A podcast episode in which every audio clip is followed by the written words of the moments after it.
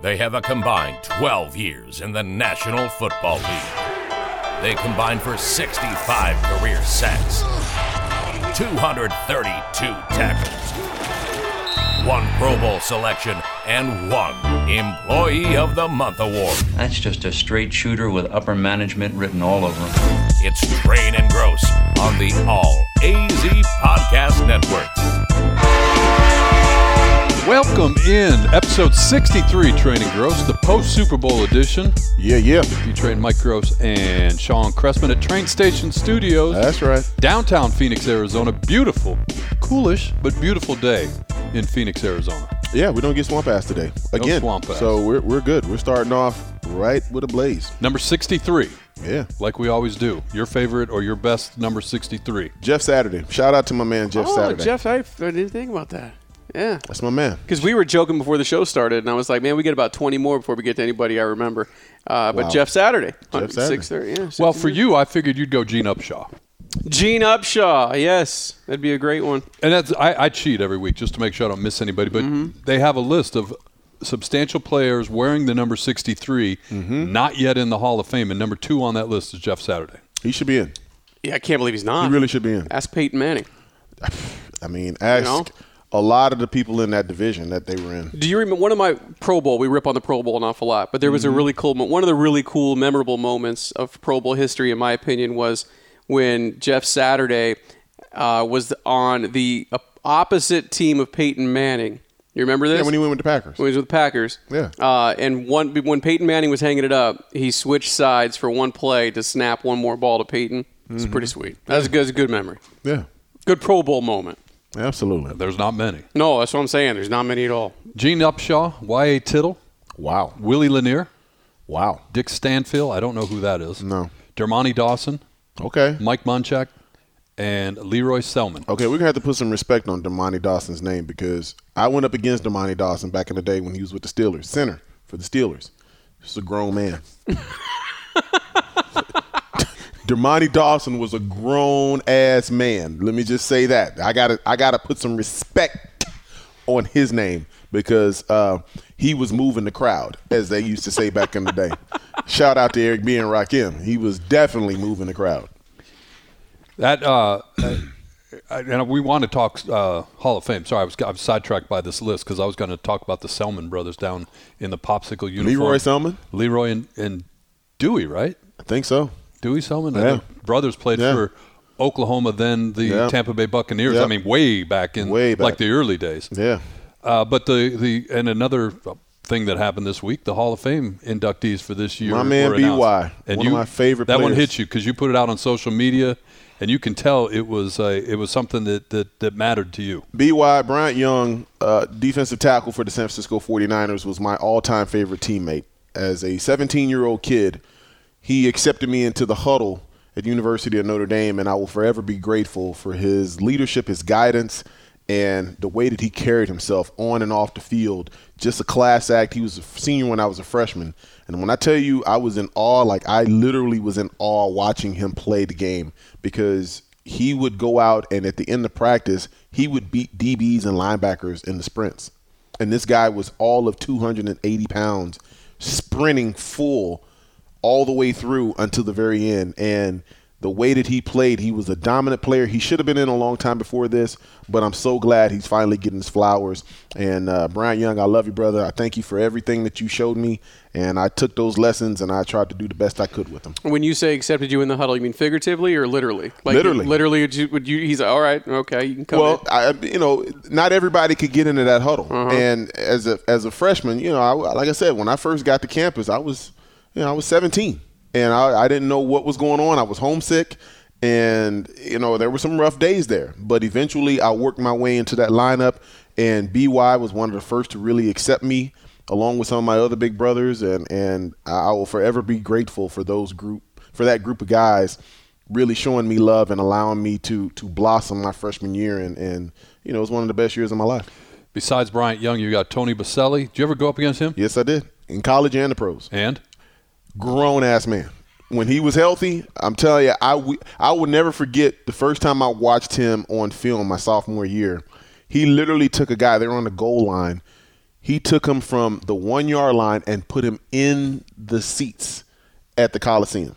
Literally picked him up, dumped him in the back of the end zone in the seats. Like he actually put him on top of patrons who had paid to watch the game. He put the guy on top of them and then walked back to the huddle like nothing ever happened. Leroy Butler, Sam Mills, Richard Seymour, Cliff Branch, Art McNally, and Dick Vermeil I played round out that class of just about all those except one. Cliff Uh, Branch. Cliff Branch Obviously, and, yeah. and, and Sam Mills. I, ju- I miss Sam Mills too. No, I played I played against Sam Mills. I, I man, Well, that's, that was going to be the question. I, I mean, Kinda old. The obviously, realization that just hit, well, there is that that. just hit him. oh damn, There Oh, is that. that's funny. But it's also got to be, you know, t- uh, you, it's you- cool. It's, right. it's cool It- to to a degree. Well, yes. you talk about the Bryant Young relationship and, and, and understand how personal that is because of very all personal. the time you spent together. Where Tony Baselli, you, you, you view him as an opponent, whether it be in college or whether it be in the NFL. and he went to that school in college. And he went to that school we don't talk about in college. Yeah, that's Uh, right. But but all these other players, these are guys that were to to the point, you know, I, and eh, old like like I'm gonna I'm gonna play They're the, old. I'm gonna play Let's the just say old it. card in this They're old. conversation though. They're old. But it's also got to be you know for you kind of a, a, a gratifying thing to say, look, I was there with these guys. Like, Yeah. you know, you you can tell a story about P- Tony Baselli. yes, I can. You know, I can say what it was like watching him. Yeah. But you can tell a story about Tony Baselli and and these other guys that That's are right. going in. That's right. And when you get to that age, when you start to see your peers get voted in, it just reminds you that that it's a it's an honor to be voted in. And we're going to get into some of the guys that are being talked about and ballyhooed as to whether they are worthy of that honor based on recent events. And I think that uh, there were some some valid points made for and against certain individuals. Mike, I'll let you. I'm not trying to bury your lead. No, no. But uh, there there are some some great discussions to be had about certain individuals because to me, I, I hold the Hall of Fame in, in very high regards. And to get in there, you had to do something above and beyond. Right. It's not just you had a good career, you deserve to go in. We're not going to lower the standards for the Hall of Fame. The Hall of Fame is the Hall of Fame, not the Hall of Very Good. And we'll get to that uh, a little bit later because at the end of this season, a couple names keep get kicked around. The other one that I, I think is cool just because I like weird stuff like this, Sam Mills, uh, he played at Montclair State. Yeah. You know, he- so he, you talk about the long way, and I think he spent time in the CFL before he actually ended up. Uh, what he bounced back and forth between not bou- but he spent time in the uh, NFC South, Carolina, Carolina and, New Orleans. yeah, God rest his soul, man. but uh, you know the uh, the the comment that we always say, Montclair State, they'll find you if you Yeah. can play. If you can play, they'll, find you. And he actually coined the phrase "keep pounding" in, in Carolina. He was that guy because he was sick at the time when they when all of that started to come around, and, and they kind of asked him for a phrase, and he just said "keep pounding," and they they still use that as a rallying cry out in Carolina. Great Yeah. story. And uh, and of course the coach Dick Vermeil. I was at his winery in Napa not too long ago. Wow, wow. I don't know. I don't. I, I don't know if that's one of those things where he just put his name on it, or is this like a passion of his? I don't know. But Who knows? But, I mean, I, I know Dick Vermeil played against Dick Vermeil in, when he was with Kansas City, and and you know the one thing I can say about Dick Vermeil, he always had a really good running back. Because I go back and look at those Chiefs teams, Larry Johnson. Uh, uh, when you start thinking about Priest Holmes, was another guy, and then um, God, what was the kid from Texas? Um, uh, Charles uh, Lore- Jamal. Jamal Charles. Jamal Charles, yeah. He always had a really good running back to to fall back on, and, and obviously go to the Rams days and Marshall Yeah, Marshall, Falk. Oh, yeah. yeah. So you know, it, it always worked out well for him. The other thing I remember about him is he was the first one to kind of because when he was at Philly, when he was coaching the Eagles, Mm-hmm. it, we, it wasn't this 24-hour media cycle we're in where you get a deep dive into all this, and he kind of lifted the veil about how coaching in the NFL just takes a toll on you if Yeah. you do it at the level that he's doing it. He had to take a break. Like he was talking about, he got had a cot burnt in the out. office, and, and it was affecting his his health Yeah. and his mental well being. Yeah. And he just walked away, which at the time that was that was not like the commonplace story. Like you didn't hear about that Okay. with, with coaches doing that. So I, I so on a, on a lighter note, I, I gotta I'm gonna start a running joke or a running bet, not a joke because Mm-hmm. it's not a joke. For Dick Vermeil, I got over under 30 seconds into his Hall of Fame speech before he started. Before he cries. yeah. I'm taking the under. Under? yeah. He might not even get He to the may not podium. make it, He yeah. may not get to the podium Yeah. before he starts. because you know they play that video before you you get there and the person presents Presents you. you, Oh, yeah. he's not making it through that. Uh-huh. He, he no, can do that? Not a Okay. chance. I got you. And it, that the video part, yes, but I always think it's cool too, like the the thought process into the presenter, mm. like who who will be pre- presenting. That's a big each deal. Of these guys, That's a big absolutely, deal. it is. you know yeah. who still has done it the most in NFL history to this point? No, Al Davis. Wow. He, he's been asked to present people more than anybody else in the history of the Hall of Fame. Wow. that's interesting. Wow. I mean, I just you know, the thing that I always remember about Dick Vermeil, the first thing that I always remember is when he was with the Rams, and Trent Green got hurt, and at that press conference after that preseason game, where he says, and I quote, "We will rally behind Kurt Warner and Mm-hmm. we will play good football," and he was tearing up as he said that because he was tearing up for Trent Kurt, Green yes. and he was cheer- tearing up a little bit for Kurt Warner. I don't know if it was a positive tear up for Kurt Warner because he didn't know what he had. Yep. But you know, uh, 16 weeks later, I think it worked out. And so I, I just always remember that moment where uh, unknown backup quarterback from Iowa goes on to have a career for the ages. And it Kurt was all by Dick Vermeil. Yep. Hey, uh, Super Bowl. We have a champion. The L.A. Rams are your Super Bowl champions, and the the, the point that you made now comes home. The season is a success because not they weren't in the Super Bowl, but they won the Super Bowl. They pushed all their chips into the middle of the table, and it came out in their favor. And so, congratulations to the Los Angeles Rams. One thing that I had to think about, though, and you know, this is the cynic in me all the time.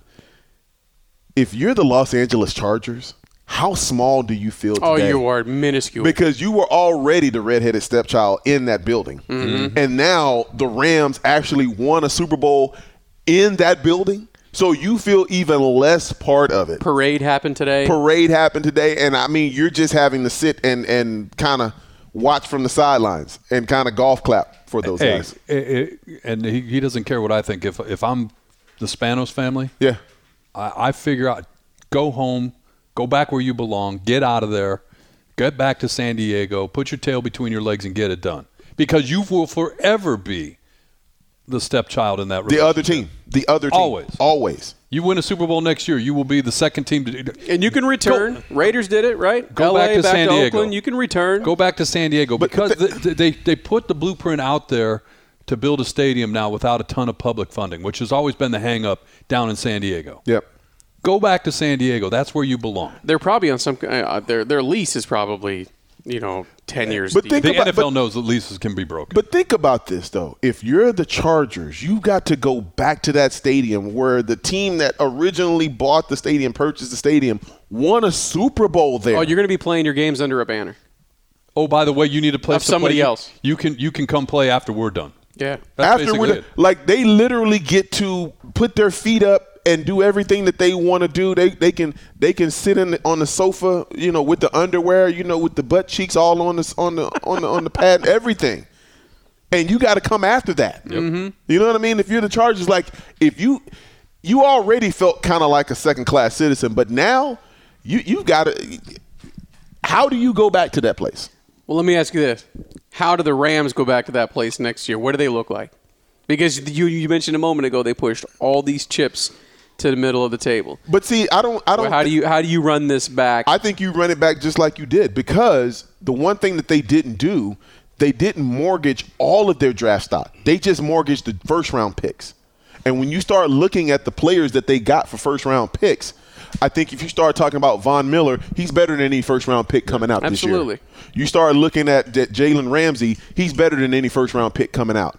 You look at Matthew Stafford, he's better than any first round pick. So, yeah, you give up the first round picks, but you still were able to build a team through draft capital. Well, and isn't this question a lot easier if you're the Rams because you got the Super Bowl trophy? You've got the It's trophy. all worth it now. Right now, it's You- gravy. house money now. Whatever happens Yes. afterwards. House and money. there's a lot of there's a lot of people breaking down this whole Rams thing. Like, is Von Miller going to be back? What's Aaron? Don-? Like, okay, that's fine, but it's in the rearview mirror of a Super Bowl championship. yeah, they all got sized for rings today, right before the parade, oh, by Right. the way. So you you can have that question, and I think it's a good one from a purely from a football, uh, uh, like deep like what, what's that lo- word I'm looking for? Like the, the perspective of somebody that does a deep dive. Because Sean's right. I mean, you look at it, they, they their future is going to be rocky, right? Because every year they're a year older, and whatever else they did, that draft capital ain't coming back to them. Well, I'm looking if if I'm reading this correctly, this coming draft, so this April, They didn't only they trade first have round picks. they have a compensatory third round pick, so that's the end of the third round, Right.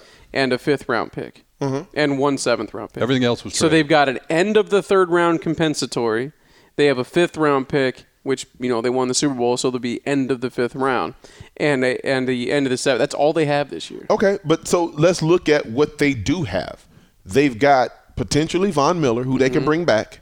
They've got Jalen Ramsey. They've got Matthew Stafford. They've got all the the, the key positions checked. Mm-hmm. And you've got an Aaron Donald, a, a guy that's going to be the cornerstone, who's coming back. I know Right. they've been talking about he and Sean McVay. Are they going to come back? Of course they're coming back because what's better than one Super Bowl?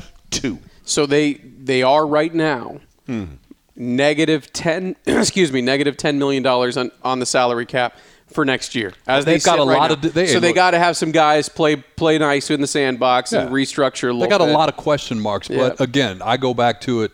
All right, let's figure it out while we uh, look at this. You at shiny- least run it back one more, Right. Like, like the, for instance, the Bucks ki- literally brought back all 22 starters from last year. Yeah. This year, You figure so it there's- out. There, you can you at least run it back one more, You figure but they it got to out. be careful. I mean, there's yeah, they don't have an awful lot till 2024 in terms of draft capital. Absolutely. That's not a big deal. It's, as far as first prov- round draft picks, They're proving it's not a big deal. It's not because if you get the, the the value for those first round picks, then I think it's going to be worth it. I mean, I, I don't look at any of the, the trades that they made and you look at like, man, they, they got they got fleeced in that. No. No, Oh. Not at e- all. everybody they brought in. They hit mattered. on everybody. Mattered, yeah. They hit on All right, everybody. let me ask you about a guy who probably won't be there for the start of the season next year for the Rams. If we're talking about what they look like when they return next year, OBJ. OBJ.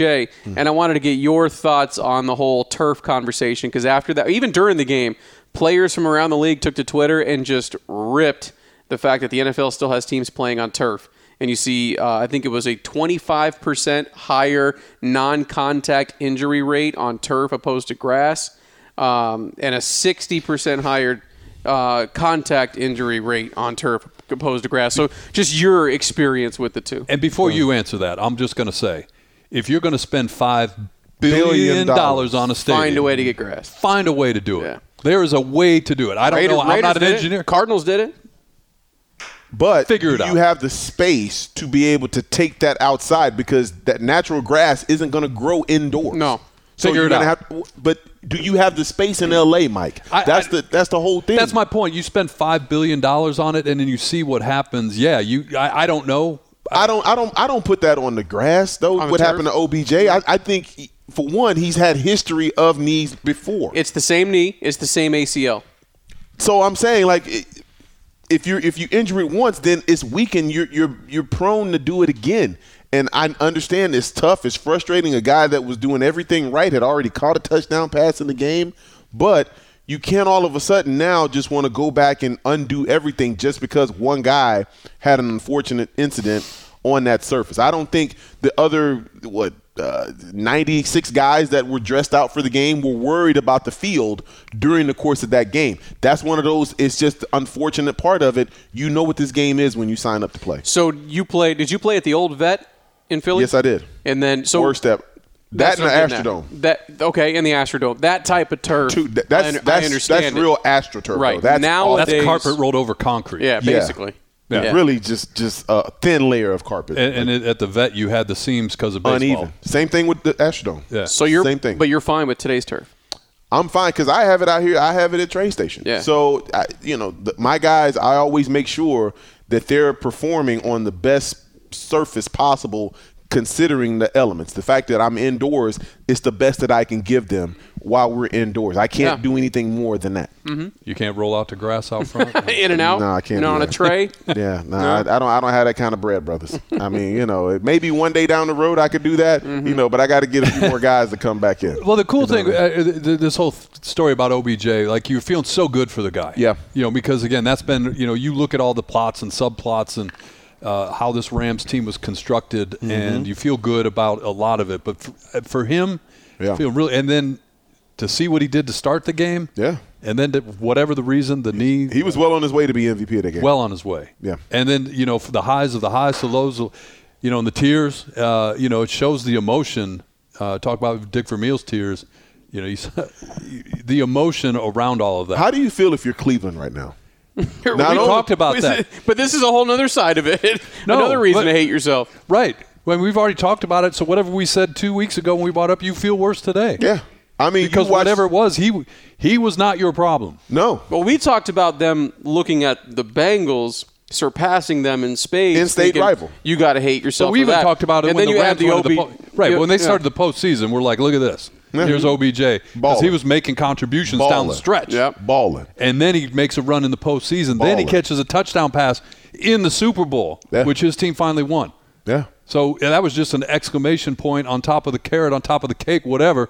Like he wasn't the problem, Cleveland. You better dig deeper. So, for, so for OBJ, I think for one, he gets his reputation back from this this playoff run. I think he has officially gotten his name back Yep. in a positive light. When you start talking about reputation around the NFL and what kind of guy he is, he's shown that he can be a team guy. He's shown that he can still catch the ball, and he's shown to be a guy that is not a cancer in the locker room. With all respects, you know, I, I, I probably should have used a better word. He, he's not he's not a malcontent in the locker room. So I think for him it was as big as any it it was as big of a run as it was for anybody on that team with with Matthew Stafford with with with, with Aaron Donald and we'll get into that in a sec. Th- there were so many guys that their legacies were hanging on the outcome of this game and they the Rams were able to do a lot of of of goodwill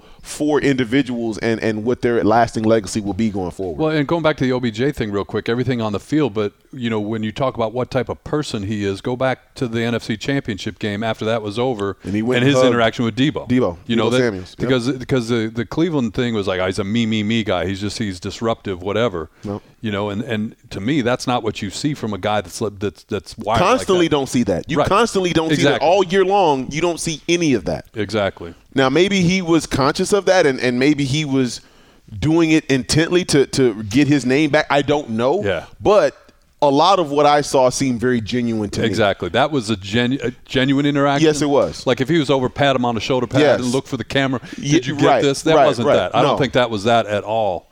Uh, you brought it up. MVP. Who's your vote?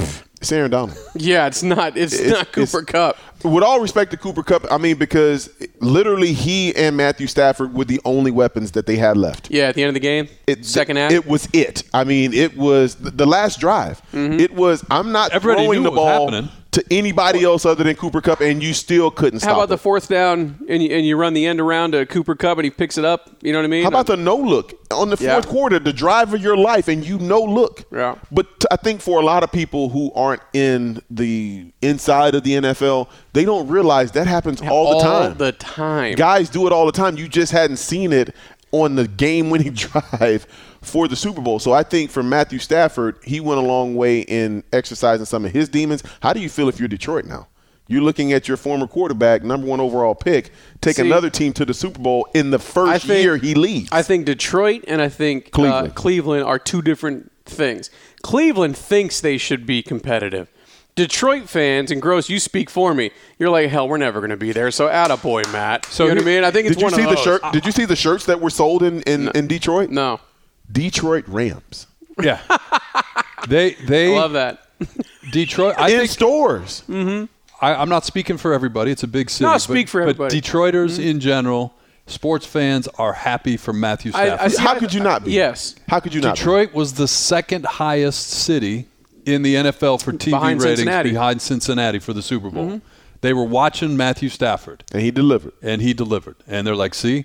And Told if you it anybody wasn't. feels bad about it, it's not the Detroit Lion or Ford Detroit family. fans; it's the Ford yeah, family, you're right, sh- as they should. Right. They should be embarrassed. not because fe- you're, you're, you- we talk about the team here. Like, there's been- coach, general manager, players, whatever. You can say that year in year out, things come. The Ford family has owned this team since Think how many great players they've killed, their careers they've killed. Barry Sanders, Megatron. Megatron, Billy Sims. Billy Sims. I mean, the list goes on and on and on and on and on. yeah. I, I, you know, the thing that I wanted to talk about though is when you start talking about legacies and, and Matthew Stafford, since we're already there, we'll get to Aaron Donald in a minute. I personally don't think that this solidifies him as a Hall of Famer.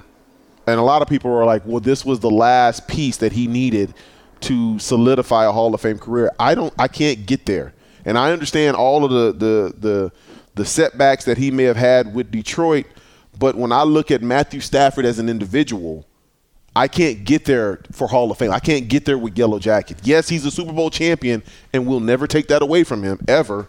But when you start talking about that Yellow Jacket, and I said this at the beginning of the show, I hold that place in highest regard.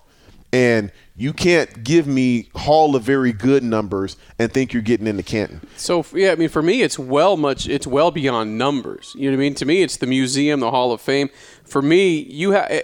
Can I? excuse me. Can I tell the story of the league? Just gonna say that. Can I tell the story of the league without bringing you up and you playing a significant role? And even after winning the Super Bowl, I don't know if he makes it to that part. And it may, and a lot of that may have to do with what you just talked about: the Detroit Lions killing some guys' careers. Oh, he killed a lot of Hall of Famers' careers. He spent you know all those years not being in the conversation and not being in the story of the National Football League. And in my opinion, that holds him out in, to no fault of his own, but Right. he doesn't play a giant role in his era of the NFL. No, I, I always use your line, and I think it's it's a it's an excellent line, and it, it builds upon what you said. It's not the Hall of Very Good, and if you're talking about this era of the NFL, the, whatever his first year is to whenever he ultimately retires, as of right now, you can tell the story of the NFL without mentioning Yeah, Matthew Stafford. yeah, I mean, yeah. he gets a mention, He gets a line. he gets a footnote at the Right. bottom, or he's you know, Right. but he.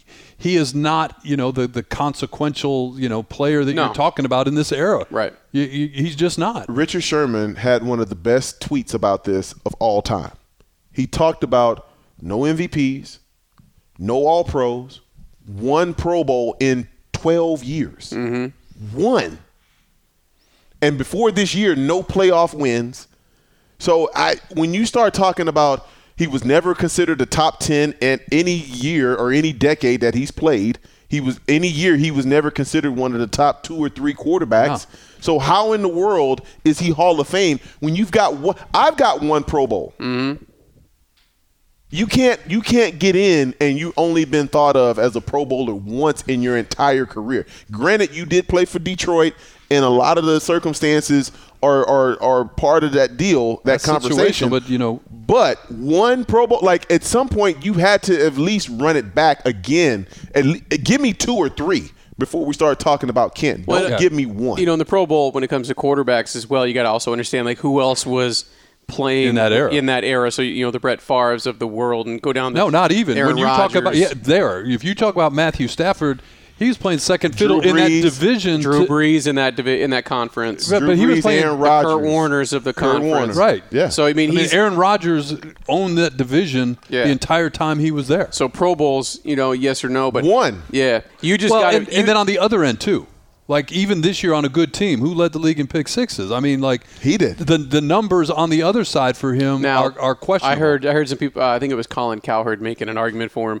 Fourth quarter, his numbers in the fourth quarter this year were better than any other quarterback in the league. That's one year. in the fourth quarter. It's one year. Yeah. But when you think about this year, who were the top quarterbacks in the NFL this year? Matthew Stafford's name is not one of them. no, it's Aaron Rodgers and Tom Brady. Thank you. So even in the year that he wins the Super Bowl, it's still not because of him. Right. And you didn't even win Super Bowl MVP. Like a- at least give me something that that makes you distinguishable for from everybody else. There is nothing even with this year that he had where he exercised a lot of demons.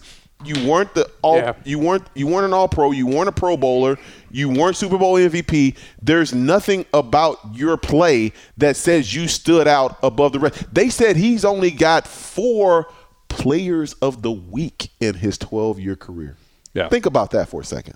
No, he. Yeah. he- I- eh, Well, and that's where my- does this conversation start, though? Like, I mean, it's I, part of it is the Colin Cowards of the world just throw it out there because football's over. Now we got to have a conversation, right? Um, I, I, I just don't I don't know where these conversations get legs. I guess is my point because because of what we're. It, Well, you it's- have It's you, good. we're, we're prisoners of moment. You have Yeah. to talk about Yes. something, Yeah. and and the story of Matthew Stafford for this moment in time is a great story. Eli Manning does he go in? yes. You can't tell the story of the National Football League without Eli Manning. Mike, we talked about this in the pre pre pre show prep. Sean was late. He didn't show up for that. The, the, the thing that's going to be next to his bus, his bus, is that he beat Tom Brady Mm-hmm. He's a twice giant in the slayer. big game. Yep. He beat Tom Brady. He beat that guy twice in the biggest game of And the he year. has two of the greatest throws in Super Bowl history. beating that guy Beating twice. that guy. Twice. Yeah. Not once, but twice. Right. Once, Some- okay, it's a fluke, okay. One to deny a perfect season, too. Somebody tweeted it out this week, uh, or right after the Super Bowl. He's uh, where he where he lands in like yards, touchdown. Like he's top See, I don't, 10, I don't care about any of that. top ten, top tens. But I'm saying Yeah. at some point there's like a a floor where you start the conversation. That's where that stuff comes in. But they're the playoff wins, the Super Bowls, and Super Bowl MVPs, which he has on the resume that Matthew Stafford doesn't. Right. If it becomes a compare contrast, right? Uh, he's twice been the Super Bowl because MVP. you can you can look. I mean, again, and there's- those catches. There are so many things that come into play in the NFL that aren't in play in other sports because it's the ultimate team game, where sometimes your statistics that people want to hold up there are really out of your hands. For instance, Larry doesn't have a ring, but when he, oh man, I'm going down that road, but you know he Three he years there's from to no p- to, there's nothing about his career that isn't Hall of Fame, but he doesn't have a ring. John or uh, uh, Dan, Dan Marino. Marino. There's nothing about his career that isn't Hall of Fame, b- except he did- but he doesn't have a ring. but he, and was, he was always considered one of the top quarterbacks during Right, the time. right. You can't So- tell the story of the NFL without, without that him, man. and you can't. You damn sure can't tell a story without Bla- without Larry Fitzgerald. So to me, I take the stats and I just.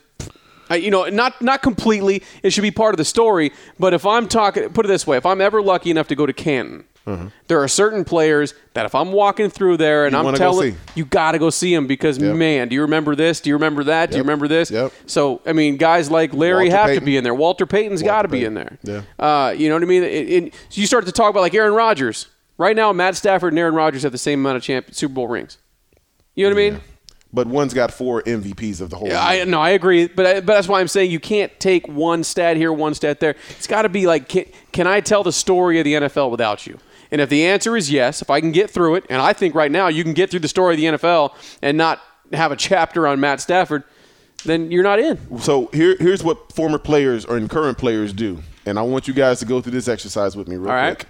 Close your eyes, and I, I'm going to say a name, Okay. and I want you to tell me Hall of Fame, yes or no. Okay, Matt Ryan, no, no, Matthew Stafford. no, no. Period. They're actually very, they're very. Even though Matt Stafford, He has an MVP. yeah, even he, though at, he at least has one year where he was considered Right. the best. Right. And even though even though M- Matt Stafford finished the deal with the Super Bowl championship, Matt Ryan and him are a very good comparison. I mean, those that's a good comp you just threw out there. You know what I mean? They're very similar. Well, you played against both of them. What did you say? Yeah. I say neither one of them get in. I agree. Because I, I, look at Matt Ryan, there were a lot of empty calorie seasons where he had a lot of numbers, but the team didn't do jack. Hmm. And he didn't elevate that team to that next level. He's played in what, two NFC championship games? One he lost at home to the San Francisco 49ers.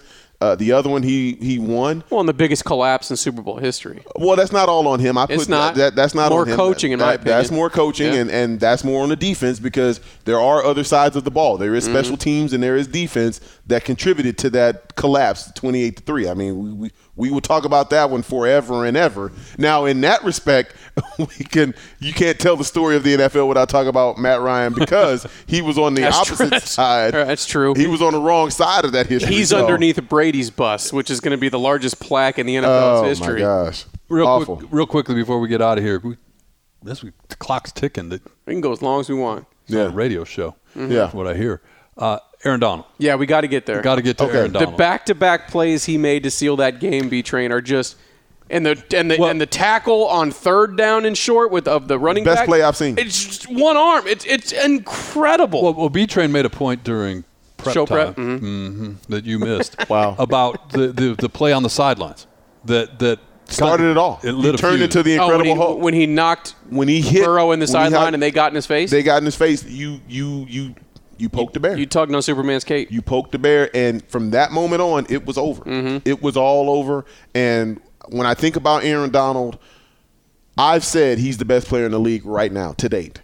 I'm not going to put him as the best defensive player I've ever seen, but my goodness, he has got to be in the conversation. When you start talking about what he's accomplished and the eye test, when I watch him rush the passer, it is poetry in motion. It's like listening to Tribe Called Quest Electric Relaxation to me. When I watch him rush the passer, it's like hearing that song. That's one of my favorite songs of all time.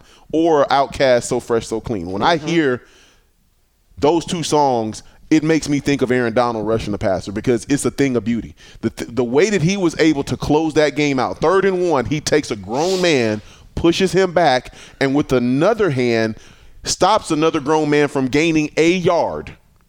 Then he goes to the other side, beats this guy like a drum, and gets to Matt or, or, or gets to Joe Burrow and basically ends the game. Like he did it in back-to-back weeks.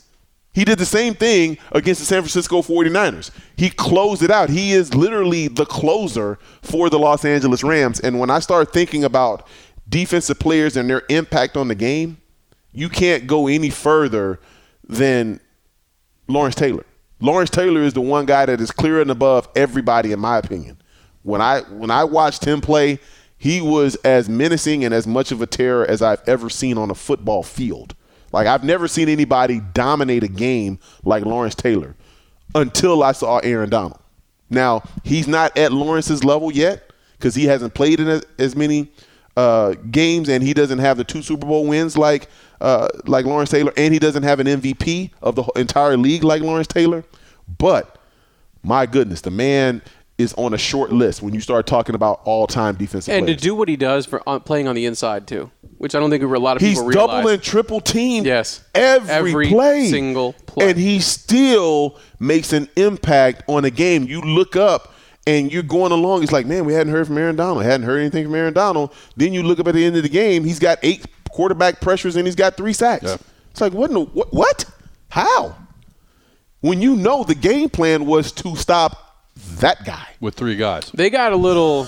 I, I almost think that that last that I mean, excuse me, not the last touchdown, the one that happened right out of halftime, the seventy-five yarder, and we'll forget Which about- was an illegal play. We'll forget about that for a moment, but you know, I think that really that that was maybe the worst thing that could have happened to the Bengals. And what I mean by that is in the first half, it was very quick get the ball out of Joe Burrow's hands now. Don't allow that pass rush of the Rams to dominate us.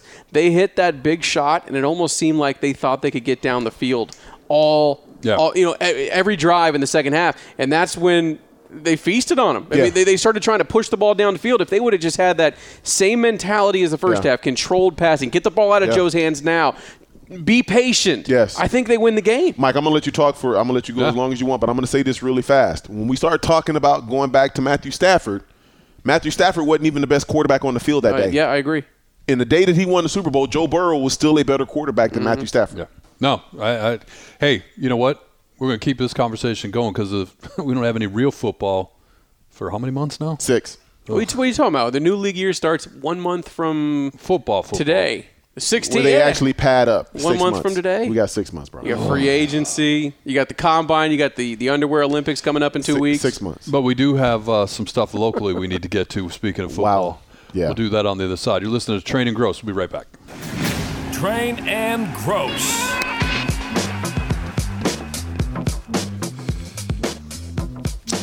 So we talked about the Super Bowl. Yes, we did. and now we got to focus our attention at home. And funny story, our neighbors were out walking the dog. He's like, "I see you in a tweet with Bertram Barrett," and I'm like, "Yeah, no joke." And we're, we, I mean, we talk about stuff all the time. Like, hey, we got to get the in Akana, we got to get these trees trimmed or whatever. Right, He's right, like, right. first question out of his mouth, "What's B Train thinking about Kyler Murray?" I'm Wow. like, come on, dude. Did you see the name of the podcast? Right, right. goes- Ask me what I think. you He goes, know? I was there. He goes, he's like, yeah, what's Bertrand think? That's messed up, man. I know. That's messed. I love you. I would have asked what you thought. Gross, what do you think about Kyler Murray? Well, we got to get into that. I look. Yeah. What do you think? About What do Kyler I Murray? think Go about ahead. it? I think they're both acting a fool. Floor is yours. Both sides are acting a fool. Yeah. I mean, you look at it. You know, Kyler Murray, and you, you- I thought you hit the nail on the head last week because I think the question was, what do you, as a as a guy who watched quarterbacks, what do you think of Kyler Murray? And you gave a long, eloquent answer that basically said he's an immature kid right now that Mm-hmm. needs to figure it out. I mean, if I may paraphrase. But then the Cardinals kind of like said, hey, I'll I'll see that and raise you one in terms of how they're handling this. Uh, and I don't always agree with Stephen A. Smith, and you brought this up during show prep about how, you know, you agree with Stephen A. Smith. I do. Like the timing is awful. Timing like what the is- hell's the point? Why? And Why why, does now? it need to go public Why at did, all? It, why did it need to go public and why do it now? 'Cause- Like if you mess up on a job, fine. Like take your medicine, but Yep. you don't need to put me on blast in front of the whole wide world. Yeah, and I, I think for Kyler, a guy that was, you know, he, he's got some growing up to do. You you don't necessarily give him banter to actually, you know, consider his his behavior for. And I think that knowing that he's going to be up for a contract extension, Yep. he's eligible now. He's after his third season. You can't you can't put that genie back in the bottle now. You've let that go, and you've known him to be this all this time. Why are you bringing this out public now? It's not like he's all of a sudden morphed into this guy. This is what Kyler Murray has been since the moment he got to Arizona. He hasn't changed. He's been true to himself. Yeah. So I don't I don't get why the Cardinals now are trying to paint their franchise quarterback in a negative light, knowing that you need this guy. Yep. Because if you get rid of Kyler Murray, what's your alternative? Right, Exactly. You need him really more than he needs you at this That's point. correct. The other thing that I didn't like about this is the, the the whole story how it came out about how other players were trying to reach out to Kyler and like, but it's not none of the players are on the record. It's Yeah. not. It's not like somebody you know. I, I fill in the blank player. The JJ Watt bit was funny. That that that that on Twitter that was funny. Yeah, but Or Instagram, whatever it was. you know the the whole you know everybody else is saying it too type of thing No, doesn't, it doesn't wash work. for me It doesn't work. so you know here's a team that ended ugly no matter else what you want to say about it you know by by cardinal se- standards good season but it ended ugly Mm. and now what because you've got that question plus you've got a lot of other questions That's with right. the way it ended Yeah. you know you, your wide receiver room needs addressing uh, you've got Your defensive line your needs- defensive chandler jones unrestricted and, and by all accounts yeah, he's gone Not a happy camper. I heard a report he might go back to New England.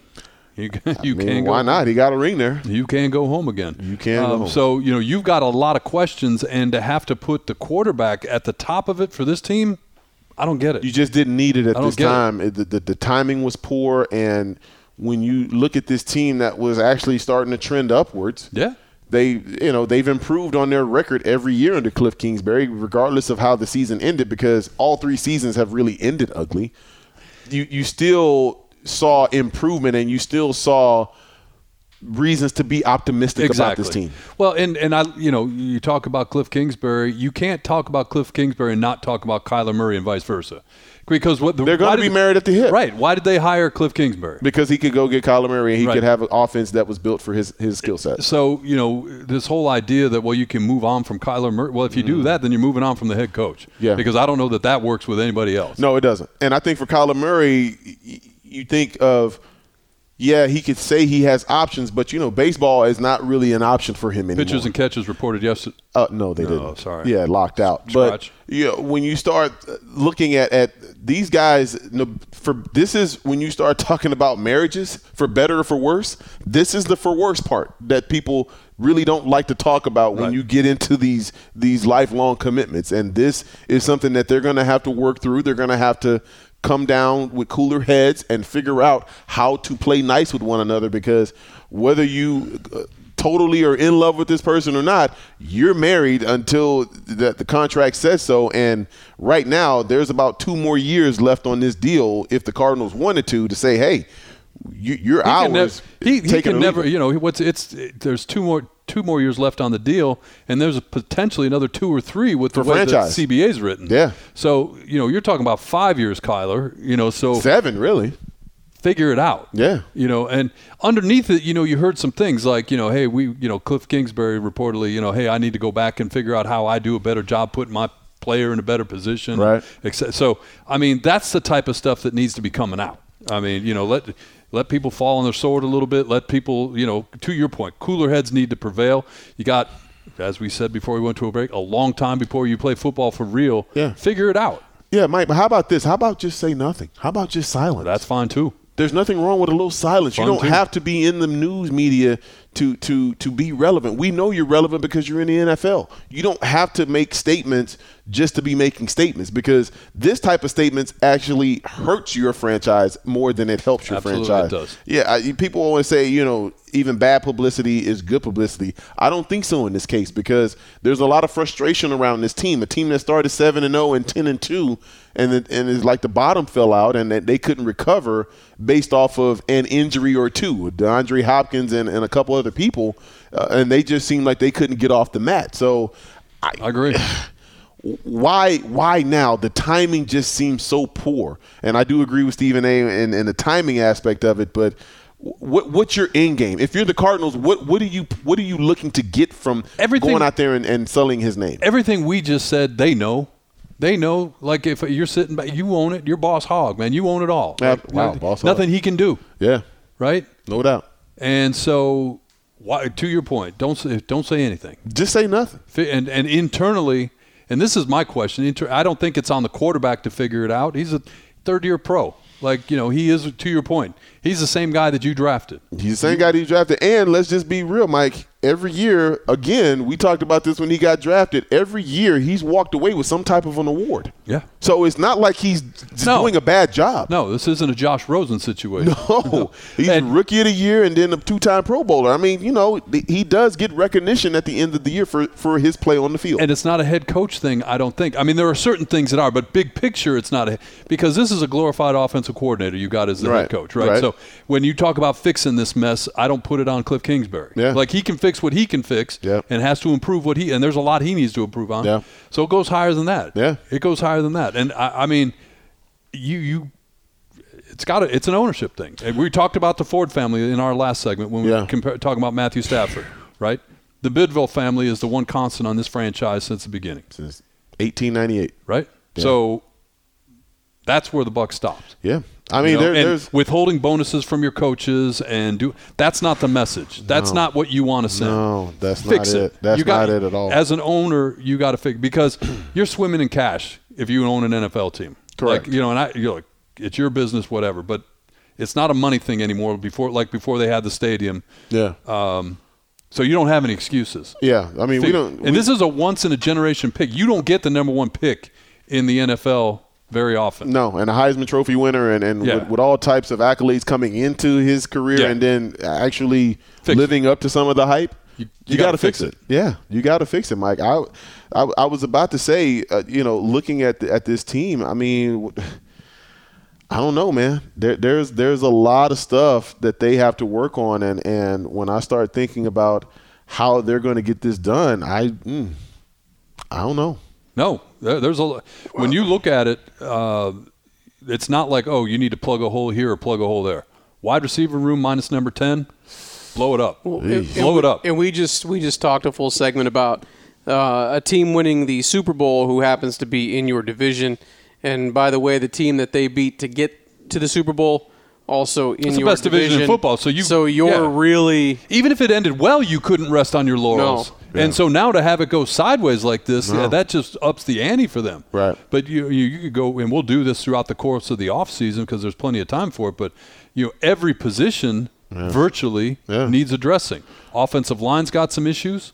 Defensive Uh, De- lines got defensive issues. line's got some holes now. Tight ends, where are the tight ends on Your, this your- roster? your cornerback, you know, they, they were a fragile group. I mean, so, you know, you got a lot of things to look at. You know, you, you got a center, you got an offensive lineman, you got one wide receiver One tight end. and one tight end. Who's the rest older? Of, the rest of it, you got a lot of work to do. Hmm. A, Got lot, of work to do. But you know, speaking of guys that's got a, that's done a lot of work, I look at Sean McVay. I mean, I look at his coaching tree. His coaching tree, Mike, is expanding before our very eyes, and Oh, it may Minnesota. be even more impressive than what we've seen from Bill Belichick. Because Bill Belichick is is widely regarded as the best coach in NFL history, but the fact that you've got all of these recent hires from Sean McVay's coaching tree, it's it's pretty impressive. Not to mention the guy that he just coached against in the Super Bowl. Well, it, what, from what po- at what point? Excuse me. Does it go from your part of a coaching tree to your coaching tree? If that question even makes sense. It is his coaching tree. It's Sean McVay's coaching tree. Because I, I mean, they've got what th- two head coaches right now. Yeah. With the with the Bengals and then uh, Now the and- Vikings. And, and the Vikings now. I mean, it, The man's 36 years old, Mike. He's already the youngest to go to two Super Bowls. He's the youngest to win a Super Bowl. He's the youngest to, you know what I mean? Like, he's basically the youngest to do all of these things. And he's already talked about retiring because he's already accomplished quite a lot in five years. So the fact that he's already got a, a little bit of a coaching tree and, and, and things have gone really well for his assistants, i.e., one, he just played against one in the Super Bowl and beat him man, that that speaks volumes for his ability to not only recognize talent on the field, but recognize talent in the coaching ranks too, and, and be able to find the right guys to get the players that he picks to, to do what he needs them to do. Well, and the other thing too with that is it's one thing to identify that talent, right? Mm-hmm. But then identify them and put them in a position, in this case, to win a Super Bowl, and then to get a job and be viewed as a viable candidate to go coach the Minnesota Vikings. Mm-hmm. Yeah. I mean because that, a lot of times egos get in the way of these That's things, right. and uh, you know that can maybe stifle stuff like that. Yeah. So, yeah, no, it, it's it's uh, very interesting, and uh, again, it's a long off season. Lots of questions here in this town. Lots of questions. I mean, when I when I think about Zach getting a contract extension already in Cincinnati, that's impressive. Yeah. Well, and, and you know that's part of the question, right? Because ten, go back to this team, ten and two. Yeah. And we talked about this last week when when we were breaking down the Cardinals before the Kyler thing was just coming up a Sure. little a little bit after the Pro Bowl. Sure. At ten and two, people were like, "Oh, you got to lock up Cliff Kingsbury." Yeah. Ten and two, they were like, "Hey, when are you going to give Kyler that contract?" Remember when the 'Cause you're on- Oklahoma- You're on free money with Kyler at this point. He's still on that rookie deal. Yeah. Oh yeah. When Oklahoma. Remember when the they- Oklahoma Oka- coaching situation? Oklahoma's going to come a knocking. Right now, you know, if if either one of them get a deal right now, it'll be like, what the heck? What's going on? Mm. Yeah. Like, It's crazy. it, it uh, A lot happens in a month. that was December third. They beat the Bears, Yeah. and look at how far it spiraled. in two months. To where now the co- the the, What? the quarterback has scrubbed his whole account, all his social media accounts, with no mention of the team that he plays for, that he's the court, franchise quarterback for, and the other side is calling him selfish and, and not a great leader. Well, and it goes to culture, right? Because you, played, you played at the Colts, you played with the Broncos, you played with the Cardinals. Yep. Right. And you talked about each one had a different culture, but Yes, I, they did. I'm, and I, you correct me if I'm wrong, but I've known you for a long time, and we've talked a lot about this. Uh-huh.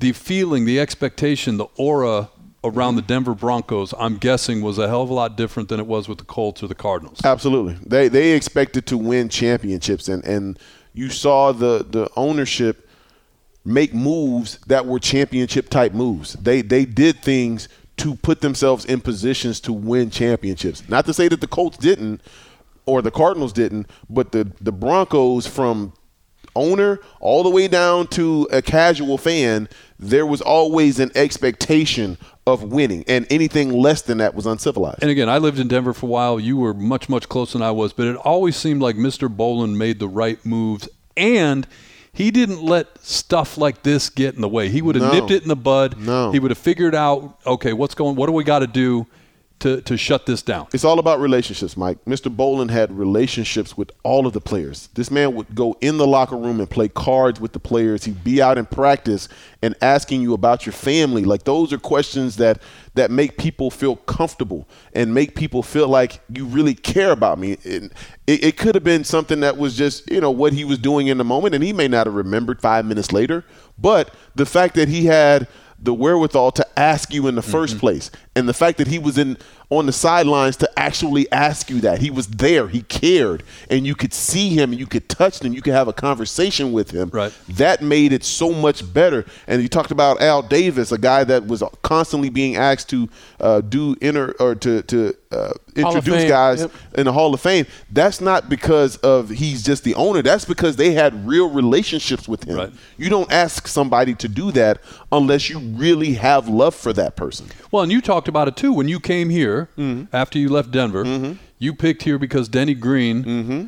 to- said and did the right things to you as a player, but you also felt like you had an opportunity to change the culture. Mm-hmm. That's right. Here, That's right. and and I was struck by you. You put out a a, a tweet uh, last week or the week before where you got your highlights from NFL film. Mm-hmm. Yep. And at the very end, it was you with the, the NFC Championship trophy in that stadium. Yep. and it looked personal to you. It was very personal. because that was something you told the owner you were going to do when you came here. Mike, there's a but picture- how hard was that though? it was hard. It was hard at first because there was there was opposition from places that I didn't think that there would be opposition from, if that makes sense. And I'm not going to go any further than that because I think some of those situations need to be left in the past. Right. But I will say it wasn't a quick fix. Right. It wasn't something that was going to happen overnight. It took us five years to get to that point where we could hoist a, a, a, a George Hallis trophy and and say we're going to the Super Bowl. The Cardinals are going to the Super Bowl. There were a lot of things that had to be addressed, and part of it was drafting different. Which Denny Green brought in. I'll forever be grateful for Coach Hell Green yeah. assembling the talent first of all, then coaching up that talent. You have to give Coach Wisenhunt some credit for that. I, say what you know how I feel about that situation, but I do have to give him credit where credit is due. He did coach that team up to get us there, and we had we were two and two minutes and thirty something seconds away from a world championship. So it it was what it was. But the fact is, if you build it right, it's something that can be lasting and something that can can uh, be around for years. And and for whatever reason, they've got to figure out a way to mend that relationship to make sure that they keep trending in the right direction. That 2004 draft that Denny Green had. One for all time. The 2005 was almost as good. Like when I think about the 2004 draft class and free agent class, the 2005 draft class and free agent class, those were the backbone of that championship Yep. team.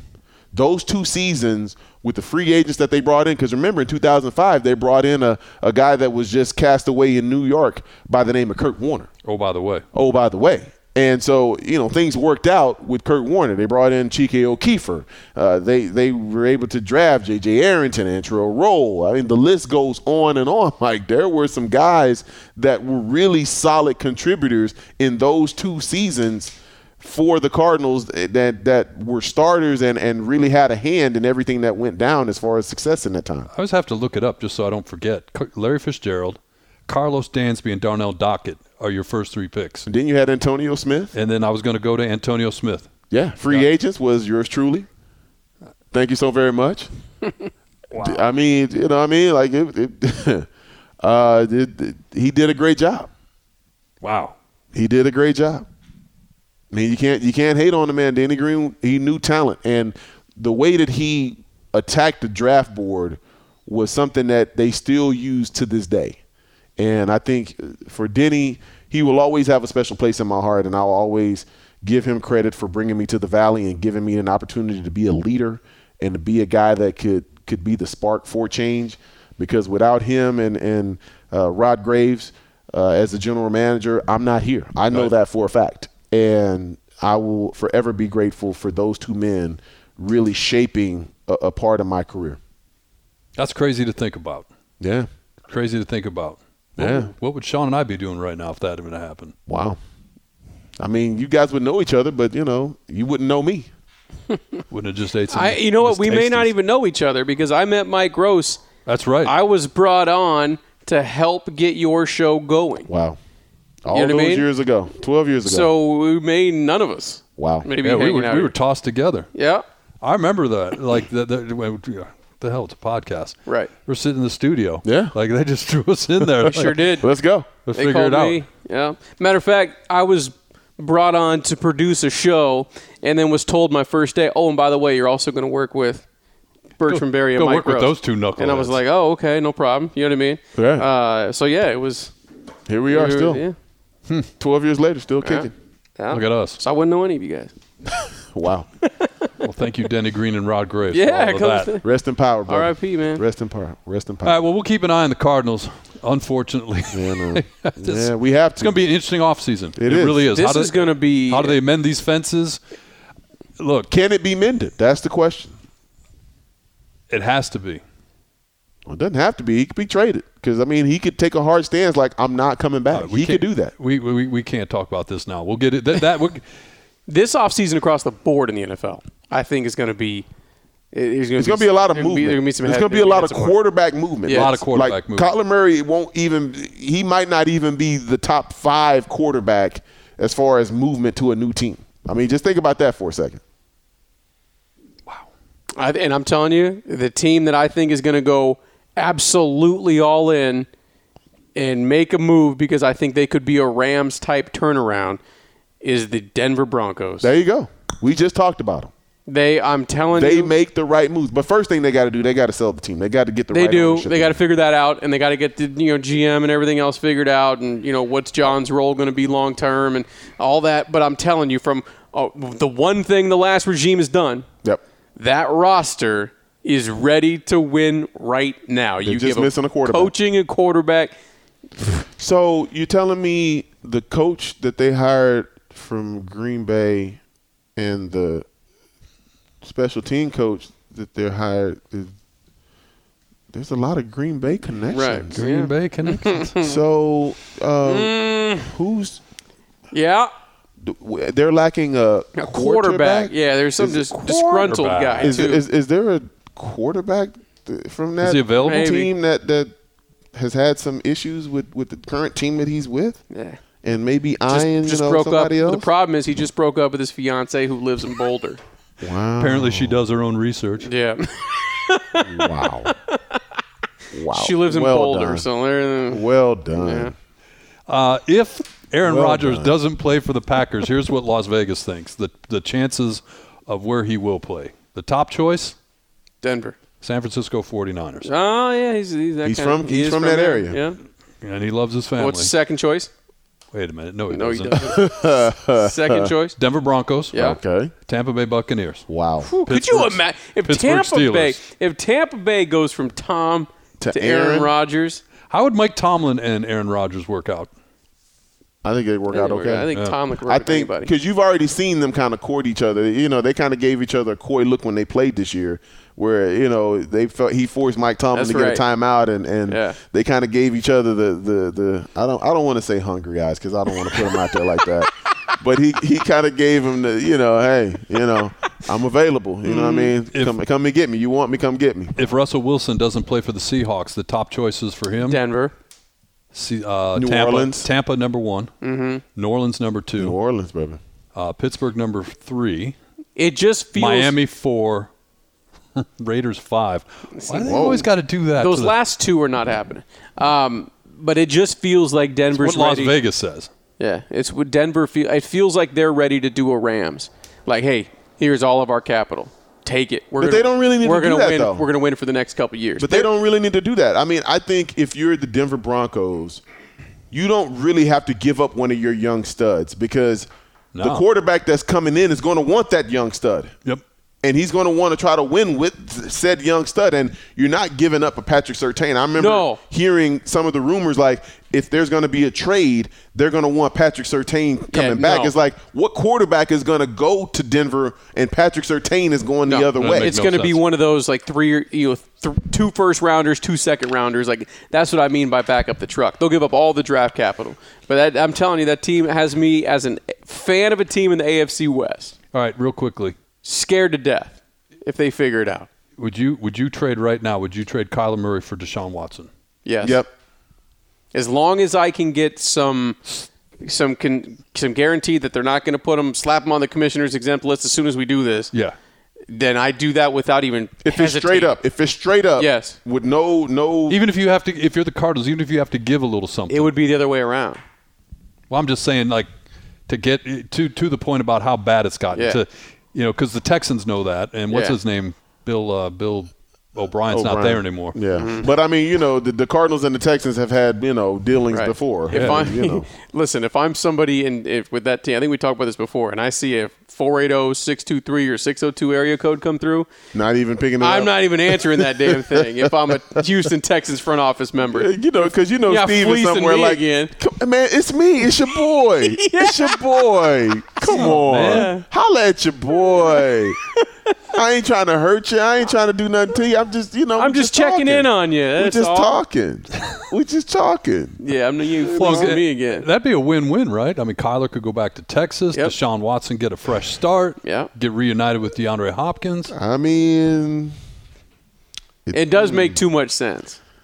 Mark- but you know, you just you, you, if Mark you, this you so that can't if it get does guy like that happen, again. we can say we talked about it like months before it happened. Mm-hmm. wow. These guys are geniuses. I'm, I'm telling you, the the musical chairs in the NFL, as far as the quarterback position, is going to be very interesting in the next what two three. Oh, weeks. yeah, it is. because you know Aaron Rodgers already said he's not going to prolong this thing past when uh, free agents become so available because that's he's, March 16. Right, because he's he's looking out for his boy Devontae. He's like, Yeah. I'm not going to do that to Devontae because I know his decision is going to be based solely on what I choose to do. Yep. If I choose to walk, he's going to walk, but I'm Yep. not going to put him in a bad spot if gonna- I know in my heart of hearts that I'm already If gone. Aaron leaves, Devontae's going to go play with his favorite college quarterback and his best friend.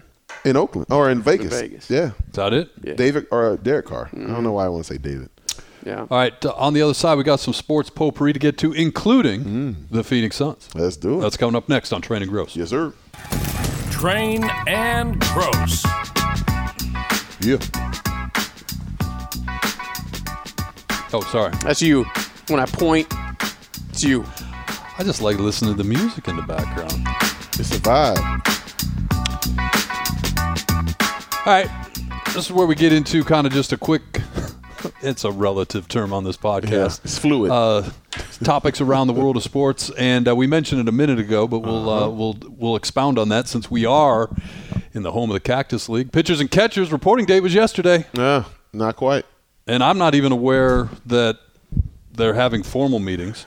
They're uh, not having any discussions. Mike. Talked to a friend of mine who works for a Major League Baseball franchise. Okay. Um, they're just waiting on proposal.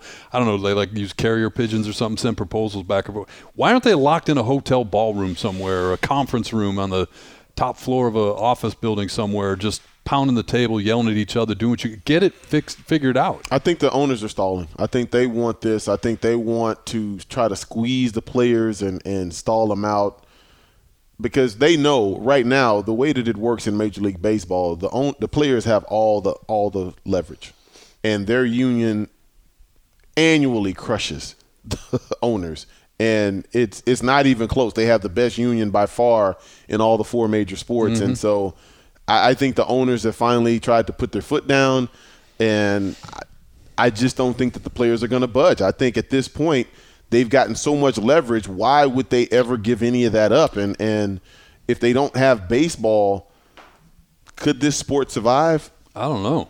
I don't know, but I And- mean, I think that's what we're heading towards. And some owners don't seem like they care either. And, and that's my question when you see this in professional sports when it's a lockout. Yeah. Like, we're really clear. This is a lockout. The, the owner said, we're not doing business as usual anymore Yeah. until we get some We're things locking squared you away. out. So, Yeah. not This a isn't a strike. strike. This Not is a lockout. Exactly.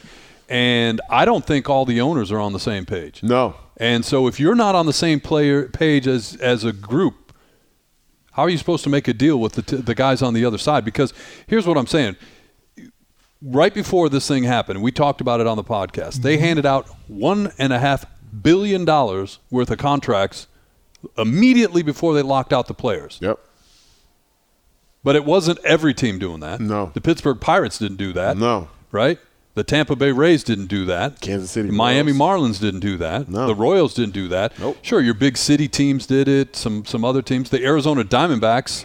Hmm. They're a s- the, the Arizona Diamondbacks are operated like a small market team. Yeah. They didn't hand out any money. Nope. So if you, you- h- how do you get the Arizona Diamondbacks on the same page as the Los Angeles Dodgers and the New York Mets? Yeah, That and then how are you supposed to make a deal if they're not? Mike And- is and really so- the haves and the have-nots. Yeah. And that, that that's really what it basically comes down to. And, and the big markets have and the small markets don't. Because when you see a big market team with half of their stadium empty, it doesn't affect them as much as a small market. When the small market, a Milwaukee or a Tampa Bay, when they're half full, that, that's actually hitting their pockets. The owners are actually feeling that squeeze. Right. And you know, you look at some of these teams. Like if you, I can't even like the Tigers have been bad for a, a number of years here, but But they've had success. they've in had recent cycles, history. right? In my lifetime, they've been to and won World Series. Yes. Right. And uh, you know the the the, Bron- uh, the the the Tigers, excuse me, remind me of the Broncos because Mr. Ilitch owned the Tigers, and then he passed away. Right. Once he passed away, Things it's been went kind of on a haywire. slide. Yep. Um, and you know, I, I hope they get it figured out. Just because I, I I left a lot of Mm. Detroit behind me, I'm still a Tigers fan to this day. Yep. Um, but they they lately have acted like a small market team, and it's frustrating. If you're a fan in those cities, to your point, why are you buying a ticket to go out to the game? No, because they're not competitive. They're not trying to put a competitive No. product out on the field. They're trying to bring a team that that will. Everybody's trying to. you- You're either going to be the Yankees or you're Baltimore. I worked at a company where uh, the, the the the big up, the higher ups, the muckety mucks, they you know employee uh, appreciation, they'd get tickets to the sporting events Yep. in town, Yep. season tickets. We Yep. had season tickets to everything. Yep. And people were stoked. Do I get the Cardinals tickets? Yeah. Do I get the Cardinals tickets. Yeah. Mm-hmm. And obviously, there's not as many. Couldn't give away Diamondback tickets. Literally couldn't give them away. Like, I mean, that was the thing we'd give away. Hey, good job, Sean. You get some Diamondback tickets. You're like, I'm good. "Eh, I don't want to go to a Diamondbacks game at Tuesday night in August to go see him play Yeah. whatever. Junior has a concert. That Yeah. night. Like, um, you know, so baseball's got some big issues, and I don't know how not playing helps you. And then to, to make it even worse here in Arizona, it's big business from February till whenever the season starts, end of March, first of April. Yeah. Big business and not gonna be not not happening yet. Mike, just think about how much money the city of Phoenix is going to lose because of all of the the, the the people coming in from out of town Absolutely. looking to see the Cactus League. Yeah. And the fact that these teams aren't going to be at these different arenas, you wonder: Are these people still going to come to Phoenix? Are they still going to come No. for the weather?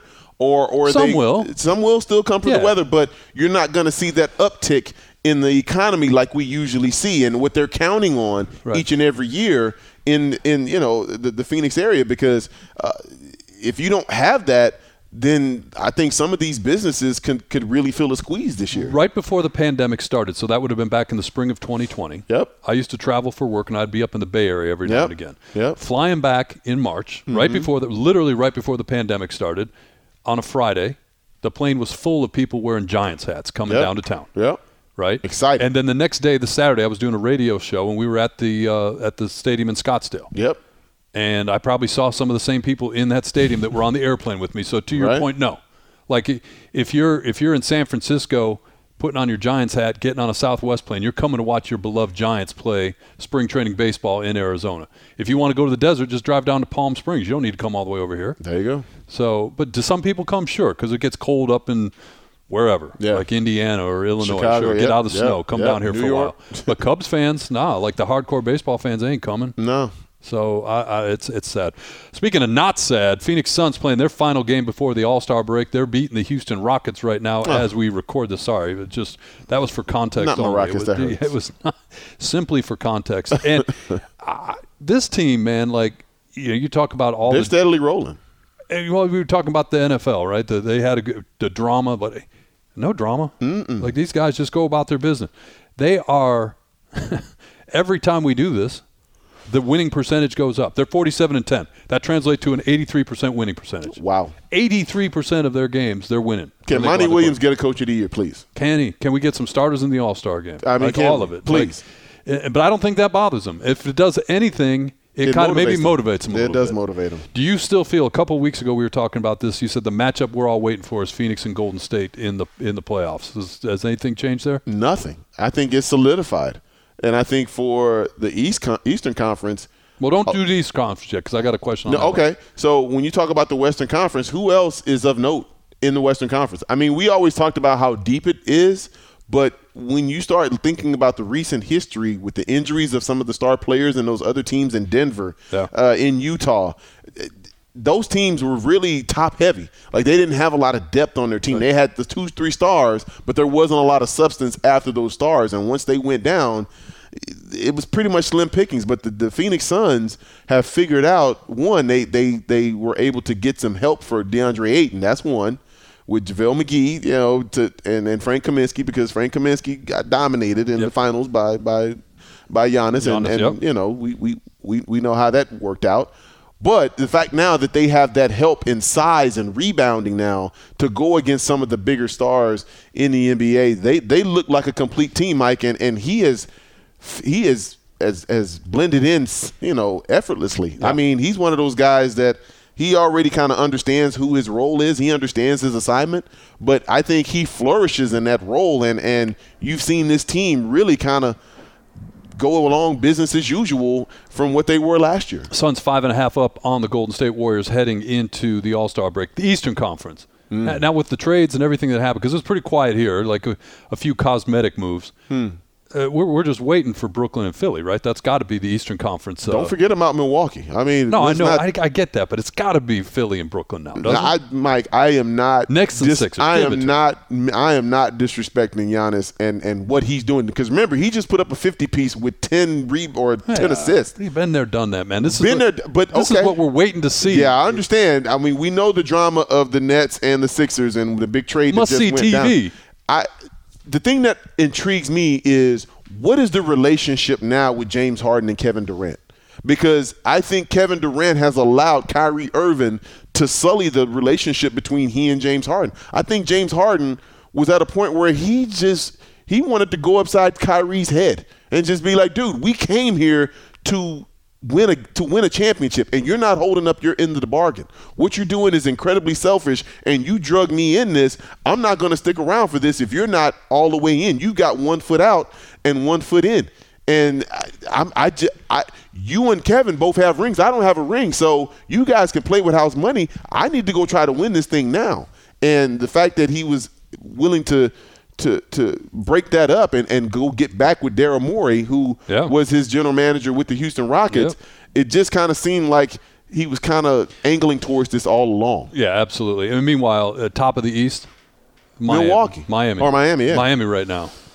They- no, they- they don't no, last, do they? No, I, no. I, I love how they play, and they play hard for Eric Spoelstra, and, and Jimmy Butler is a fellow Texan, so you will never hear me say anything Right. negative about Jimmy Butler. But I don't, I just don't think that that team No. has the firepower, Staying power. to to maintain and and really go through the gauntlet of the top echelon of the Eastern Conference. And then lastly, before we get out of here, and uh, right around the corner, we've got uh, Pump the Brakes and Dad Jokes. Oh yeah, uh, you know I'm ready. College basketball. Sean said something to me last week when we, I don't even know if we said it on air or if we were breaking down the equipment or What did something I like say? that. I'm sure it was- About it the was very- Arizona Wildcats. Like you sit there and you watch this team. Oh, man. And, you know, uh, all of a sudden they're up by 20. Like, how did that happen? Mm-hmm. This week they were at one of the Washington schools. I think it was in Seattle against the Huskies. And I, I was flipping around the channels Mm-hmm. and they were losing like by 20, 20 to 10 or something like that. I'm like, oh, Uh-huh. well, here's the letdown. Right. I came back in the second half. They were winning by 30. Oh, they can turn it on They at any just moment. overwhelm you. And again, their bench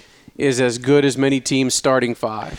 And so I'm- when you have to go to the bench and they're It's a playing, wrap. it's it's over.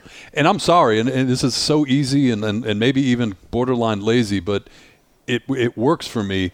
Their their pattern, their, what they're doing because of who Tommy Lloyd is uh, after Gonzaga. They they feel if you would put Gonzaga uniforms on these dudes, you would say, okay, yeah, that works for me, because there there there there's no superstars, there's no. There's some really good players, and what'd you say? Got a center that could comes They off have the a bench for backup Arizona. center that could go play on 90% of ro- start on 90% of rosters in the country. So I, I look at I look at the Arizona team, and I actually, Mike, I'll see your Gonzaga, and I'll raise you to Golden State because I think Golden State actually set the blueprint for how to do this by having that deep bench. Mm-hmm. When they built the dynasty, you had the Barbosas, you had the Sean Livingstons, you had these guys coming off the bench, and Andre Iguodala coming off the bench, and, and that second unit used to just blow teams off the floor. They would get to that third quarter or, or right right before the fourth quarter, and they would just run away and hide from a lot of the teams because their bench was so much more adept to to maintaining that high level of play than their than their counterparts, and and I, I think you're seeing that come to fruition in the college ranks with Arizona. Yes, it's a lot like Gonzaga, but I I, I look at the Golden State Warriors and what they were when they had the Splash Brothers and and you know they were good. Those you you didn't think of Steph Curry and Klay Thompson as all time greats. You know, to go with a Draymond Green, but they were all solid players. They were Yeah. good players, but their their six through ten was so much better than everybody else's that they just overwhelmed you with with depth. I bookmarked Joe Lenardi at E ESPN, the bracketology, and Mm-hmm. he updates a couple times a week now. So he's got uh, the Big 12 with seven teams in, the Big 10 with seven teams in, the Big East with seven teams in. Pac 12, uh, they're at four, which for the Pac 12 is Mm-hmm. Not bad. that's above average for, for where they've been uh, the last couple years. So we're getting to the, the, the nitty gritty time. Yeah. And uh, last thing before we turn it over, Mm. you were right, as usual. What's that? Jim Harbaugh got a contract today, and they're not even calling it an extension. I mean, technically, it's an extension because he got Yeah. more years added on it. But what it is is a I'm doing air quotes reworked contract. Uh-huh. Yeah. And, and and the athletic director saying all kinds of nice things about him. Yeah. So listen, when you talk about taking a guy's contract and cutting it in half in his alma mater, he is going to feel some kind of way. And Jim Harbaugh played it beautifully. Now his team backed him up because they went out and performed for him. Mm-hmm. It's the only way that was going to They work. gave him all the leverage in the world, but make no mistake about it, that that that sham of an interview to Minnesota, I don't think that was ever going to have any legs. I think it was always about, hey, uh, I'm going to go over here if you guys really aren't going to commit to me, but.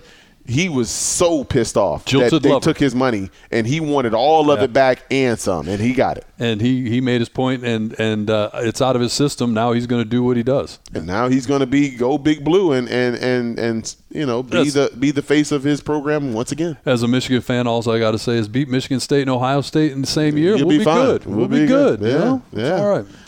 All right. That's going to do it uh, for this part of the podcast. On the other side, pump the brakes. And Dad jokes. That's Hmm. Hey. coming up on Training Gross.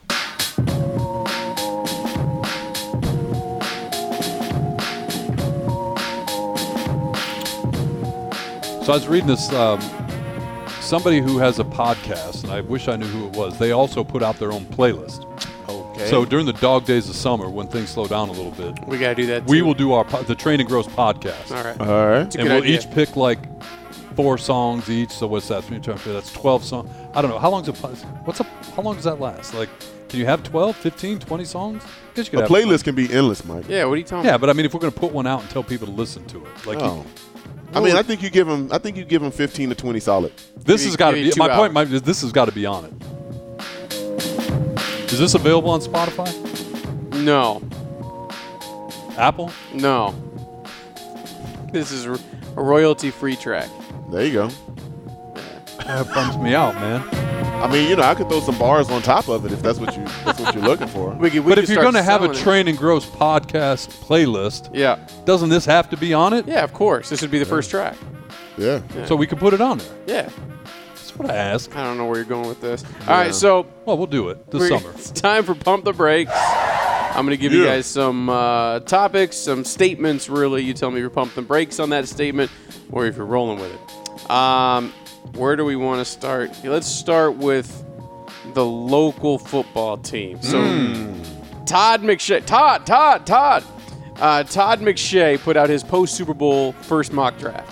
Got the Arizona Cardinals picking 23rd overall. As you know, he has them going with Florida State's outside linebacker Jermaine Johnson the second.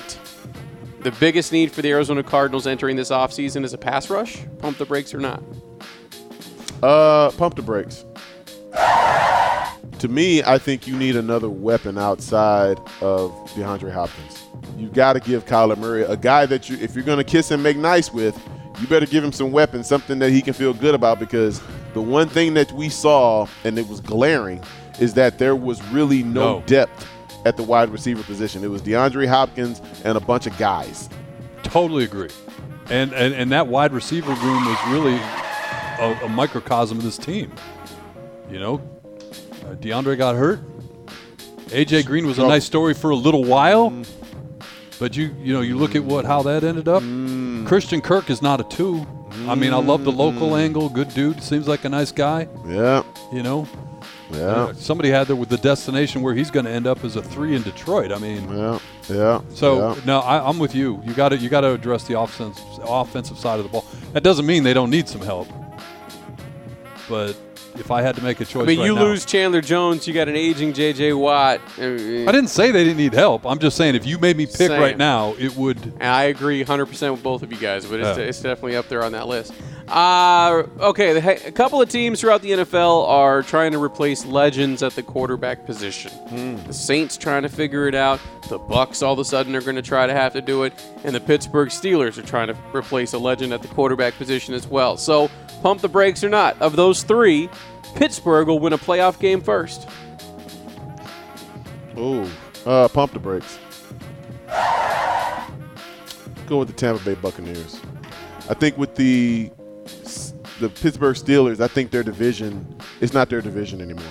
It is officially the Cincinnati Bengals division until further notice because Joe Burrow and company are the best assembly of talent that is in that division. And you still can't sleep on the Baltimore Ravens. So I think they go from last year being the best to now being neck and neck with the Cleveland Browns. And who knows, based on how the Cleveland Browns play, their talent is a little bit better on their roster. I look at it the head coach of each of those. Saint, who'd you say? Saints, Steelers, Bucks. Dennis Saints, Allen, new Steelers, guy Bucks. in in New Orleans, so he's out. Yep. Then you got to make me decide between Bruce Arians and Mike Tomlin. I wonder about Bruce Arians' long-term. I do commitment too. As well. I almost thought when Tom hung it up that he was going to have an announcement right after that. and would you be surprised if we come in to do this podcast next week, next month, if he does? If yeah, because at this point you're so late in the game in terms of the hiring process and whatnot. I think He set it up I for They think one would of it's- his they would guys. hire within. they They- would you set it up think for so? one of his guys, and that would be the hey, it's so late, let's just give it to. And you got a hell of a list there where you could. Byron Leftwich. Byron. Yeah, he's right there. Or you could give it to Todd, who's already Todd- had I- head coaching experience. That's true. Either way, they're or set. Mike Tom or Mike Tomlin. And I 100% agree with you about the A- AFC North, but Man's never had a losing I, season. I, Mike. for Mike my Tomlin's money, gonna figure it out. He's a top three coach in the league. It, it's, you give him you give him a quarterback So I'm- that can move with the defense that he has. yes. Yeah. I don't know if I'm pumping That's the why I brakes like- or not. Make mine, make mine Pittsburgh. See, I so me too. But Me you too. look at the roster But I- of but- Tampa Bay and, and your yeah, you throw in a quarterback yeah, with Tampa Bay's roster that they they're have ready presently. To, they're ready to win now. They're- they- Yeah. we, All we those just saw teams- them host the Lombardi Trophy a year ago. The Saints, not maybe not so much. They're in they're in, They're in- salary. they got a cap lot of work. hell, but They got a lot of The work. Bucks and Steelers are right there with the Broncos, where hey, you just replace the quarterback and you're right back in the conversation again. So We're not done with that carousel because Yeah. there's still a few. Yeah. the Anyway. Kansas City Chiefs at plus seven hundred are tied with the Bills with the best odds. This is according to FanDuel to win next year's Super Bowl. Pump the brakes or not. that what? to win the Super Bowl. Kansas City Chiefs, Buffalo Bills tied at the best odds I'm not pumping the brakes. I mean, we just saw that basic championship game in the divisional round. in the divisional round. We saw that with these two teams. The- uh, When you watched that game, you said to yourself, if you don't have a Josh Allen or a Patrick Mahomes, you don't really have a chance to Right. win in the near future. Like, not just next year, but the next five, six years. And that's- because those guys aren't going anywhere. who was- who was the favorite? Was it Kansas City then Kan- Buffalo? Kansas City and Buffalo are tied at plus 700. They're followed by the Rams, who just won it. Uh, the Yeah. Rams are tied with the Cowboys for the second best Come Oh, on. odds, Don't even. followed by the 49ers and Pump Packers. the brakes on the Cowboys. Just, Who are- just All for in them. on pumping the brakes on the Cowboys. No, I'd I'd go with that. I'm shocked that they've got the 49ers with the same odds as the Packers for next year, considering their quarterback situation. They're they're 99% going to be starting a quasi rookie next Yeah. year at quarterback. Who? San Francisco? San Francisco. I have. I don't think so. I who, don't do they, think. who do they start? I. you think Jimmy G's rolling it back? I No. know. I don't. But I don't think that they're going to give it to Trey Lance either. So then who where are they going? I think they Aaron- go free. I, Carousel. I, I mean, t- t- look, there's it's gonna be musical chairs, and if you're Kyle Shanahan, you haven't really done this with the, a Coaching young carousel. quarterback. Yeah. Every time that you've had success, and even though you've blown leads in big games, you were in big games, and you were in big games because you had veteran quarterbacks. So I, I just don't see Trey Lance as that guy. I see him as a bargaining chip, maybe to go get somebody else, somebody that maybe was once upon a time from the area of You California, think- you- San Francisco. You think it's a coincidence that the 49ers and Packers have the same odds according to FanDuel? Yeah, because they're both dependent on the quarterback. Uh, bum, bum, bum. They're both they both got their eye on the same potentially the quarterback. same quarterback. Yeah, That's what I'm getting at. It's Yeah. like it's, it's like uh, what, what's that? Michael Jackson and Paul McCartney. Yeah. the quarterback is mine. yeah. Let's revisit those odds once the carousel stops spinning and see how it shakes out. Uh, Bengals and Ravens are tied for the following them, and the Broncos come in after the Bengals and Ravens to make the top ten in this list. I'm Wow. telling you, as a fan of an AFC West team, they scare the hell out of me. That But if they Broncos- miss on the quarterback, what happens to those numbers? Straight down the- straight down the you know Because they're what. they're they're and there's always going to be a Bengals team. Yeah, you know absolutely. What I mean? That maybe doesn't Yeah. make their run to the Super Bowl, but puts themselves in the conversation for sure. Uh, James Harden, you guys talked about that trade in the in the previous segment, so pump the brakes or not.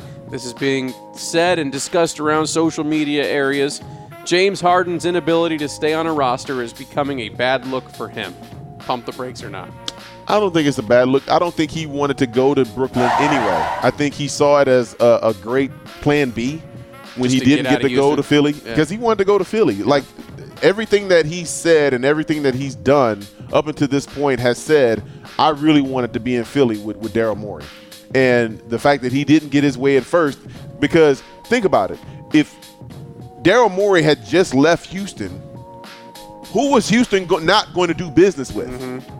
They weren't going to do business with Daryl Morey, the guy that just left their organization. Right. So they weren't going to send James Harden to Philadelphia. They weren't going to give him exactly what he wanted. So to me, as I look back now with the information that I have now, James Harden always wanted to be in Philadelphia. He settled for Brooklyn because they you're playing with Kevin Durant and Kyrie Irving. I mean, if you can make that work, get a championship out of the deal, hey, why not? It's kind of like Kawhi Leonard his last year in, in Toronto. Yeah. yeah, let's make it work, and you know it kind of did. I don't think it's no. Did I pump the brakes? You did because the statement was it, it's starting to become a bad look on No, him. it's not a bad look. So pump the brakes. Hey, do it again, just because Listen, I do it wasn't one more paying time. attention. and we talked about this. If LeBron James gets a pass, Yes. being on four different teams, then James Harden can get a pass for being on four different teams. and particularly the way this one went down, where he low keyed it. Like you know, the, it was the drama around him that was making the move, and Philly had to make a move, and he just happened to be the guy to come in and fill the void. Well, both teams needed a, a re- yeah, restart. But reset. the way but the way it's set up, Yeah. this was it, it was presented as a Philly move. yeah, And oh, all right, well, yeah, here, take, we'll take Harden off your hands. You take all these other guys. Yeah, my when- son-in-law included. wow. I mean, th- how do you, man? But you know, this is the guy that didn't resign his own son, though. Exactly. Austin Rivers ain't a part of the Philadelphia Eagles either, so Yeah. Hey, it's just, business, is business. business, just man. business. Uh, anybody got 450 grand just lying around right now that they can uh, they can spare? No. Anybody know? Uh, it if- depends. If, you do, What are we doing with it? if you do, Hmm. you can take a trip No. via Virgin Galactic to space for 90 minutes. Pump the brakes or not, you have any interest in, in going to space in your life. And uh, how did how did they do it in Detroit? P- p- p- pump the brakes. Way to go, Mace. Never in your life, you guys don't ever want to go to space. Not No. for 450 grand. Not for 450. but if you said if you Price will come down. if you came in right now, if you came in right now and you said, "Hey, I just won three tickets to a trip in space. You guys want going? to go with me? I'm going with." you. it's go. not that I don't want to I go up. honestly think this would be the group I would take. It'd be fun. We'd be Oh, I would have a blast. fun. Yeah. Okay. Dad Yeah. jokes. All right. Did- hey, wait I'm a out of minute. here. That's it. I'll see you guys. You, get, you remember the uh, you remember the uh, Lonely Island with uh, T Pain at the very beginning? Hey, look at this boat trip for three. Who should I take? That's what I thought of when you said that. That's you Yeah, coming in here. be You a good take time. you take me and B Train up to it'd be space good with times. you. Uh, apparently, the down payment you only have to put down 150 grand. Um, Only 150. Yeah, and it's Yeah. you. You get to go with four people at a time, so they'll take four people at a time. 90 minutes. Your max speed you're going to hit on the way up there, 2,600 miles an hour. That's kind of like going on the 101 with B Train. Wow. it's not far off. Hey, I got places to go, people to see. Get out of the way if you're in front of me. Yeah. So there you go. If you want a Virgin Galactic, you get a nice little like jumpsuit sit, suited for you. You get training, all kinds of stuff. Look, 400 you better- 450 look. grand's all cost. You better give me an asteroid or something to take home for 450 grand. I need something. I'm leaving with something. Yeah. I'm like my man Denzel. I'm leaving with something. Don't give me no little button for my shirt. I'm, I'm from around the way. I'm leaving with something. That's your pump breaks today. Love it. Time for dad jokes. I was waiting for uh, what what flavor Mountain Dew or something like that. That's usually what happens. Oh yeah. Usually there's always a new item out there, but this time we we're Yeah. Mm-hmm. going to space. Uh, okay. You guys know how this is going to work. It's time for our dad joke of the week. No matter what, once B Train Mm-hmm. delivers a joke, he's going to get one of these. Okay. Now, if it's a good dad joke, you're going to hear the laughter. Uh, if it's above and beyond, we're all going to tell our friends. And there's always that chance that it just doesn't land. okay. All right. Where are we going? All right. Here we go. Have you heard about the pregnant bed bug? She says she's gonna have her bed. She's gonna. s- Damn it. No, wait, no, no, no. Let's That's go back. just for the No, delivery. No, That's because just Mike, for the Mike delivery. threw me off. That's Mike just- threw me off. do? It's just for the delivery. No, okay, here we go. Mm-hmm. Again, he's killing me over here. All right, here we go. This for real. Mm. Have you heard about the pregnant bed bug? I have not. She decided to have her baby in the spring. That's, that is good. that is good. What did Mike do? What did Oh. Mike do? That was good. Well, you're killing me, man. You're killing my presentation. I mean, I'm over here trying to stay serious, and you're already laughing. I'm like, come on. Hold up. Let me get the joke off first. What did I do? I don't know. I'm just sitting here minding my business. Yeah, right. All right, we're in hour four of this show, so let's go ahead and wrap it up. We started recording on Wednesday. It's now Thursday morning. Dang, my, my next client is coming in in 20 minutes. That's going to do it for this edition, number 63 of Train and Gross. Don't Yeah. forget, follow us on Twitter at Train and Gross. Subscribe wherever you get your podcast. And we'll see you next time. We'll holler.